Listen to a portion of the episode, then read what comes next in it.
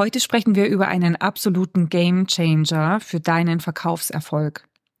Viele haben ja ein total falsches Verständnis vom Verkaufen und werden deswegen nie richtig erfolgreich sein. Wieso? Weil sie Kunden oder Kandidaten vor allem überzeugen wollen. Überzeugen von sich, von ihrem Unternehmen, von ihrem Kunden oder vom Auftrag. Warum das deinem Erfolg im Weg steht, erfährst du in dieser Podcast-Folge. Herzlich willkommen zum Personalberater Coach Podcast. Blicke hinter die Kulissen erfolgreicher Personalberatungen mit der Brancheninsiderin Simone Straub. Ich verkaufe ja auch schon sehr lange. Ich habe 2000 meine Ausbildung in einem Büromaschinenhandel gemacht und bin dort auch schon sehr früh mit dem Thema Vertrieb in Berührung gekommen. Also Vertrieb, vor allen Dingen auch Vertrieb am Telefon, ja, weil da ging es dann um die telefonische Terminvereinbarung. Später habe ich dann während des Studiums und auch berufsbegleitend immer wieder auch Jobs gehabt, wo ich weiterhin verkauft habe, so zum Beispiel auch in einem Fitnessstudio, wo ich Fitnessverträge an den Mann oder an die Frau gebracht habe. Oder ich habe sogar mal bei einem Strukturvertrieb Betrieb Staubsauger verkauft. Also war eine sehr spannende Zeit. Ja.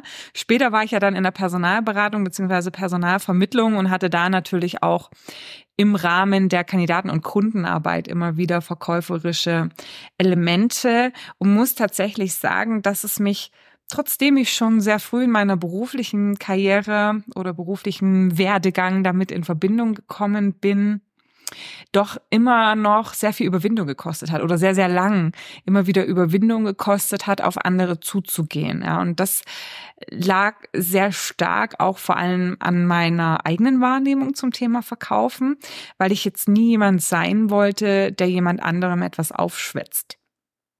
Das hat sich dann aber irgendwann geändert, als ich nämlich über diese Verkaufserfahrungen hinweg, immer wieder auch diesen äh, Kunden- und Kandidatenkontakt hinweg, eine bestimmte Sache verstanden habe. Dann hat sich für mich mein inneres Mindset, also meine innere Einstellung, zum Thema Verkaufen, aber auch die komplette Dynamik in meinen Verkaufsgesprächen verändert. Und ich habe schon erwähnt, es geht da um eine Veränderung der eigenen Einstellung und das führte am Ende dazu, dass ich ja äh, mich selbst nicht mehr als pushy Verkäufer wahrgenommen habe, auch andere mich wahrscheinlich nicht mehr als pushy Verkäufer wahrgenommen haben und das obwohl ich im Gespräch trotzdem noch hartnäckig dran geblieben bin. Ja, also es gibt da eine Sache, die wenn man verändert, dann kann man trotzdem man äh, sag ich mal liebevoll konsequent im Gespräch dran bleibt, trotzdem auf Augenhöhe bleiben und es entsteht nicht diese unangenehme Situation, dass das Gegenüber sich sagt oder auch einem selber sagt, ja, jetzt habe ich schon dreimal Nein gesagt, also hast du es nicht verstanden oder wie auch immer, ja. Ähm, diese Einstellung, die ich dir gleich erläutere, verändert auch die ganze Energie im Akquisegespräch, ja. Viele, die verkäuferisch noch nicht so erfahren sind, gehen in ein Gespräch mit dem Ziel, das Gegenüber von sich zu überzeugen.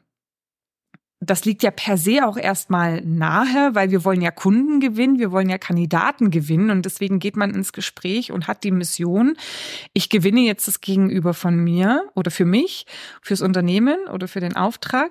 Doch wenn das tatsächlich dein erstes Ziel ist, ich möchte überzeugen, was wirst du tun? Du wirst sehr darauf fokussiert sein, deine Argumente zu deiner Dienstleistung oder zu deinem Auftrag unterzubringen. Ja, ähm, du wirst versuchen, die ähm, vorhandenen Dienstleister zu verdrängen oder vielleicht auch sogar schlecht zu machen und du wirst Einwände des Kunden ja, in einer Art und Weise begegnen, dass du ihn eigentlich kommunikativ ausschalten willst. Ja, also das heißt, dir ist es wichtig zu reagieren, nicht sprachlos zu sein und irgendeinen Spruch zu bringen, der das Gesagte des Kunden entwaffnet und ihn ja sprachlos macht und ihn hoffentlich dann ergeben vor dir auf die Knie sinken lässt. Ja, also Manchmal habe ich sogar den Eindruck, dass Berater in so Akquisegespräche gehen und das irgendwie als Kampf verstehen. Ja, also da ist der Kunde, da bin ich und das Ziel ist es jetzt, ja, der Stärkere zu sein und den Kunden zu erlegen. Ja, also dann äh, siegreiche vom Platze zu streiten, äh, zu, zu äh, schreiten. Und wer am längsten im Gespräch bleibt, äh, der hat halt gewonnen. Ja, und bei besonders ambitionierten Beratern observiere ich sogar hin und wieder auch auch mal, dass ein Frust entstehen kann darüber, wenn der Kunde halt abwehrt und äh, Einwände gibt und dass man sich mit diesen Einwänden gar nicht wirklich auseinandersetzt, nicht wirklich die Perspektive des Gegenübers einnimmt und dann einfach nur den Kunden auch irgendwie als doof verteufelt. Ähm, diese Einstellung ist übrigens auf der Kandidatenseite genau dieselbe. Ja, also wenn man ich, wenn ich an die Kandidaten herantrete mit dem erklärten Ziel, die möchte ich jetzt überzeugen und ich will jetzt alles tun, um sie für meinen Auftrag, für meinen Kunden zu gewinnen, dann ja, fragt man nach, ähm, hinterfragt man vielleicht auch die, die, die, die aktuelle Stelle, hinterfragt man die anderen Optionen, die der Kandidat, die Kandidatin hat und hinterfragt diese aber nicht mit dem Ziel, diese erstmal zu verstehen und zu gucken, ob das eigene Angebot wirklich die bessere Lösung fürs Gegenüber ist, sondern man hinterfragt es, um Ansatzpunkte zu finden, dass man, sag ich mal, diese Option, die der Kandidat alternativ momentan hat, dass man die eben einfach kommunikativ äh, platt macht, sie schlecht macht und ähm, ja, sie eben, also den Kandidaten wirklich um jeden Preis für die eigene Option begeistert, obwohl das vielleicht auch nicht unbedingt die beste Entscheidung für den Kandidaten in dem Moment wäre. Ja.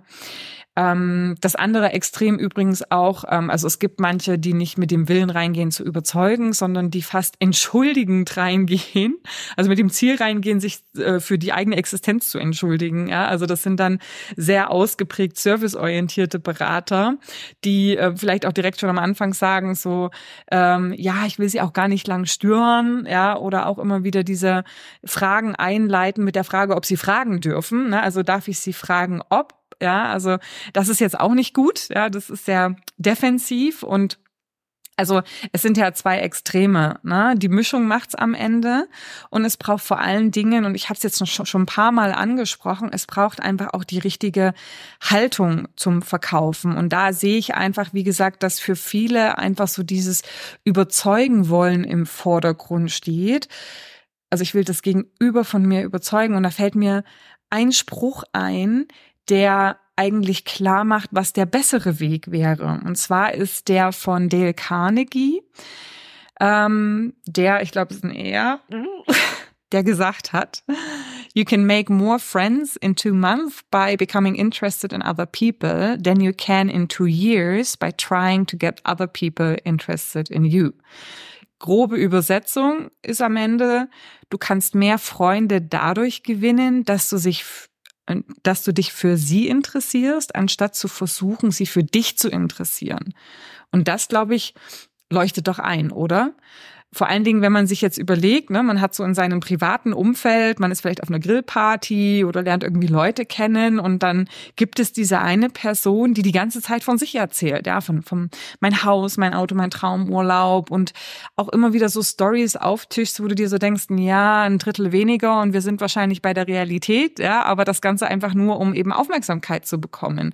Und das wird irgendwann auch nervig, äh, langweilig und vielleicht auch irgendwie ätzend, ja, und man zieht sich zurück. Also das heißt, man ist ja doch wirklich eher gern mit Personen im Gespräch, die sich wirklich auch für einen interessieren.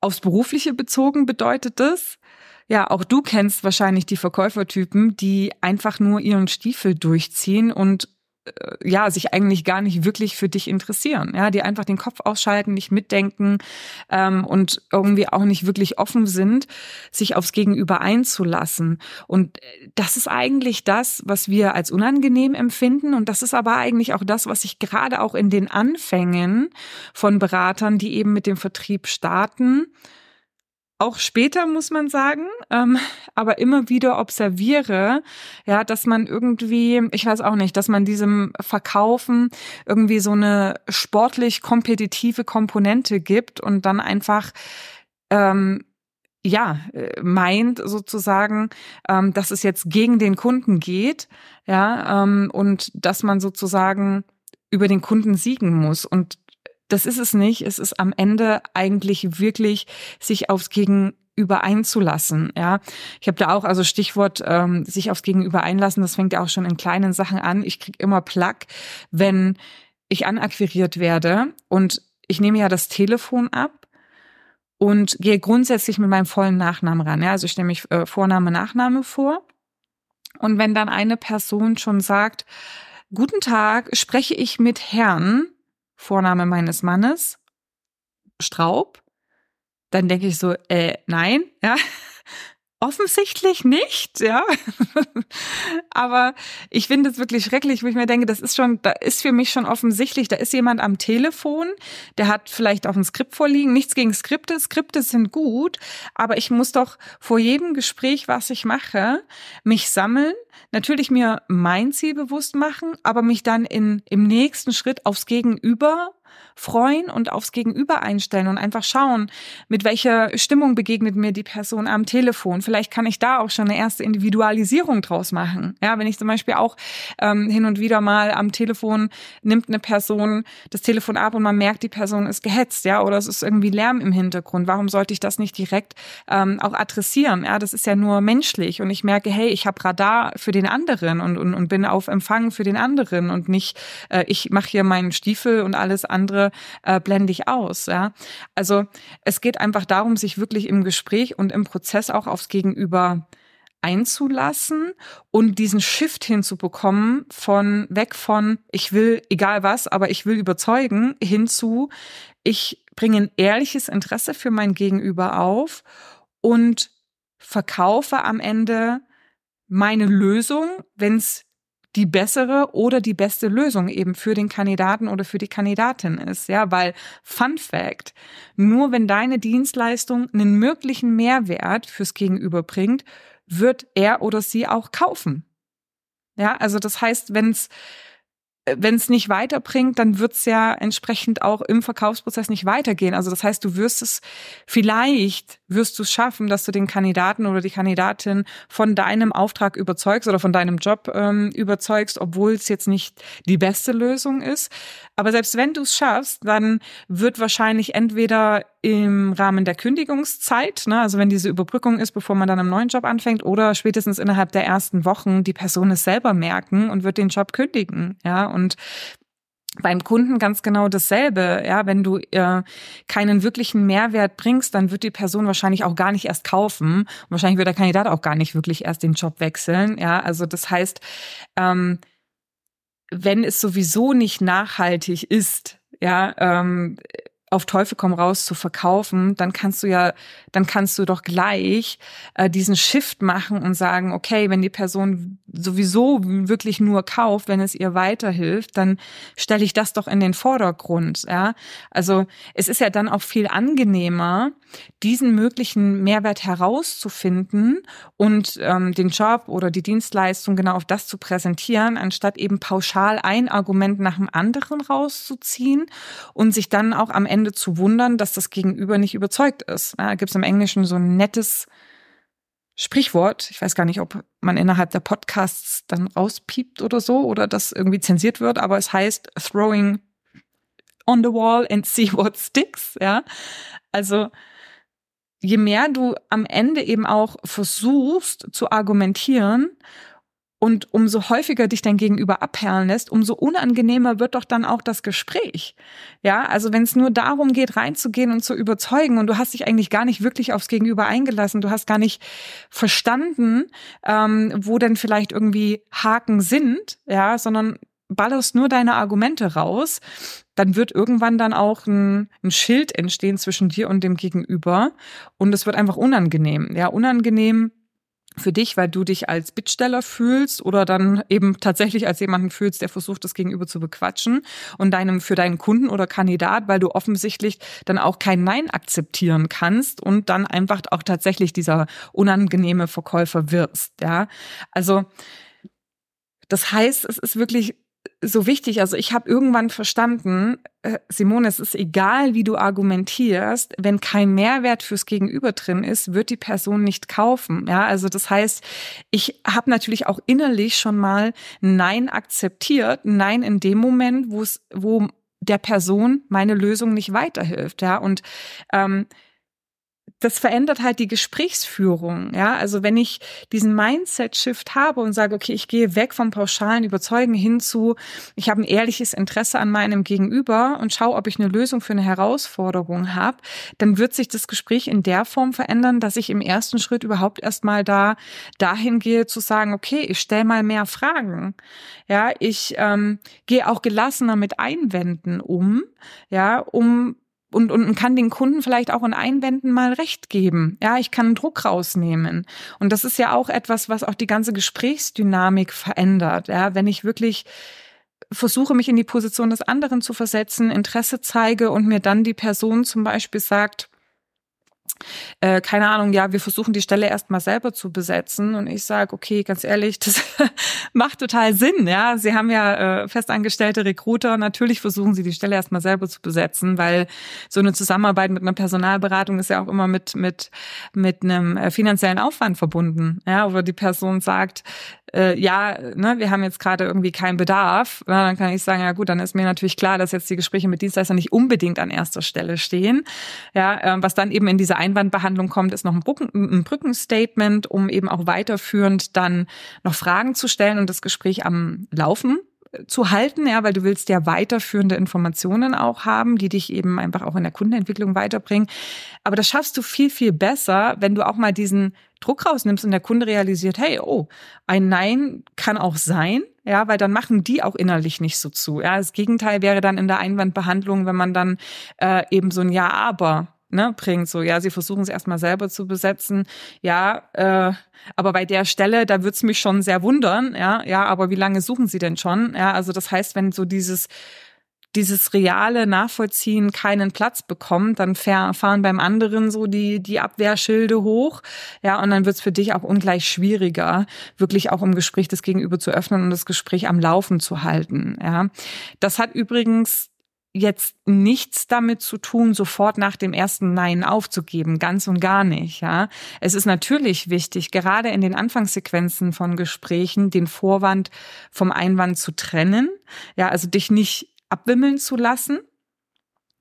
Die Einsicht aber, dass auch Nein sein darf, dass man also als Verkäufer den Kunden jetzt nicht um jeden Preis darin überzeugt, dass dieser in jedem Fall doch einen Bedarf hat, ja, gibt dem gibt eben dem Gespräch, wie ich es auch gerade erwähnt habe, eine ganz äh, eine ganz andere Energie, ja, es macht einfach dein Gegenüber offener, ja, also das heißt, natürlich bleibst du dran, natürlich bist du liebevoll wertschätzend hartnäckig, aber es ist halt aus einem, ja, ich verstehe, du hast eine Lösung und die hast du auch bewusst ausgewählt und du hast du auch bewusst so getroffen mit den Informationen, die du zu diesem Zeitpunkt hattest. Also das Anerkennen und das Wertschätzen der, der sag ich mal, der Entscheidungen der bisherigen.